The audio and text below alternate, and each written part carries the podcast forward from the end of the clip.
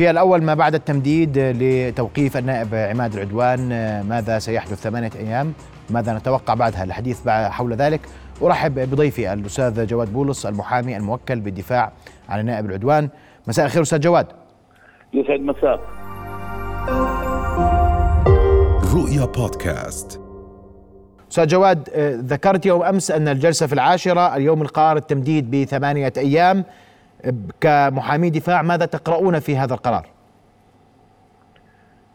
يعني عمليا لم يكن متوقع أن تستجيب المحكمة لإعطاء هذه المدة بواقع أن الفترة التي قضاها نائب عدوان تحت التحقيق وبمعزل عن إمكانية يعني منع من خلال هذه الفترة كلها من مقابلة محاميه آه، كان من المفروض أو من المتوقع أن لا تستجيب المحكمة لهذه المدة مع أن المحققين طلبوا 12 يوم عمليا يعني هي هي أعطت قرارها بعد الاعتراض اللي قدمناه كطاقم آه، دفاع.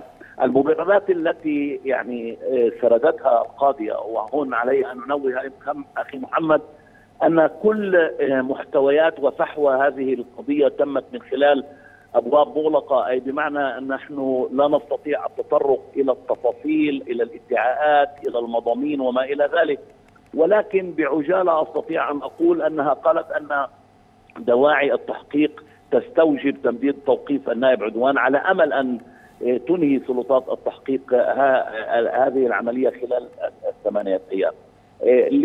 لسؤالك أو تساؤلك بالإفتتاحية عندنا كمحامين إمكانية أن نعترض على هذا القرار أن نقدم استئناف يسمع أمام محكمة عسكرية أخرى في نفس الموقع في آه، مخيم عوفر أو في محكمة عوفر معسكر عوفر. آه، ولكن يعني آه، قررنا وأنا يعني بفكر إنه نستنى لبكرة. عندي أمل إنه بكرة يرفعوا أمر حظر اللقيا هذا الأمر صار المفعول لغاية بكرة الساعة 12 بالليل. إذا لم يمدد يعني بيكون عندنا فرصة إنه نقابل النائب آه، بعد غد وبالتالي نستطيع أن نقف على التفاصيل على الحيثيات. نسمع منه نستطيع أن نحاور أكثر بوضوح لأنه إحنا اليوم يعني شبه عميان ندافع عن آه اسمح لي أستاذ جواد بس بس اركز ننتظر حتى الثانية عشرة من مساء يوم غد الاثنين.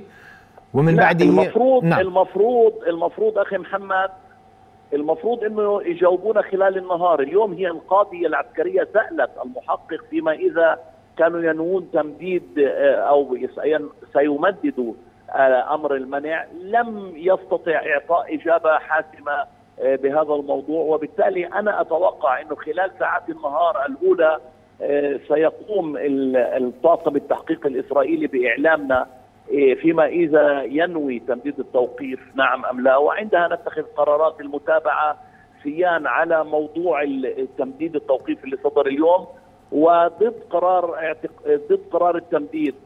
وهدول المحكمتين مختلفتين قرار التمديد نتوجه ضده إلى المحكمة العليا الإسرائيلية وقرار الاعتقال نتوجه لمحكمة الاستئناف العسكرية. بكرة يعني برأيي إيه، سنتخذ القرارات الملائمة. القرارات حول ماذا ان سمحت أستاذ جواد لأنه مش واضحه الأمور. مده مدة التوقيف التي أجيزت اليوم وهي ثمانية أيام سنطالب بتخفيفها آه، أو تقليلها إحنا اليوم طلبنا طبعا بالإفراج عن النائب آه، آه، العدوان وطلبنا إن لم يكن افراجا كاملا على الأقل أن يكون في نوع من التقارب بين مدة المنع وبين مدة تمديد التوقيف يعني ليوم الاثنين أو الثلاثة تمديد التوقيف حتى يتاح لنا إنه نشوفه نقدر نيجي للمحكمة نقول له يا عمي هذا صح هذا غلط مش هيك صحيح. أنتوا قلتوا مش هيك الوضع. إلى آخره نسمع موقف النائب العدوان. هذا المسار الأول. والمسار الثاني هو ضد قرار تمديد. إذا إذا طلع قرار تمديد آه، منع آه، منعنا من رؤيا آه، مجبورين نروح للمحكمة العليا مرة أخرى.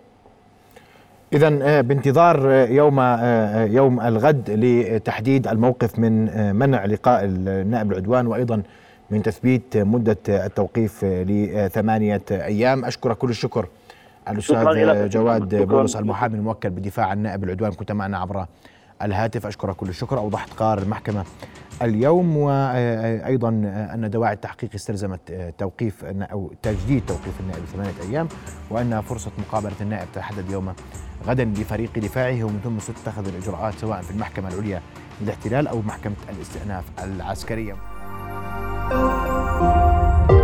رؤيا بودكاست.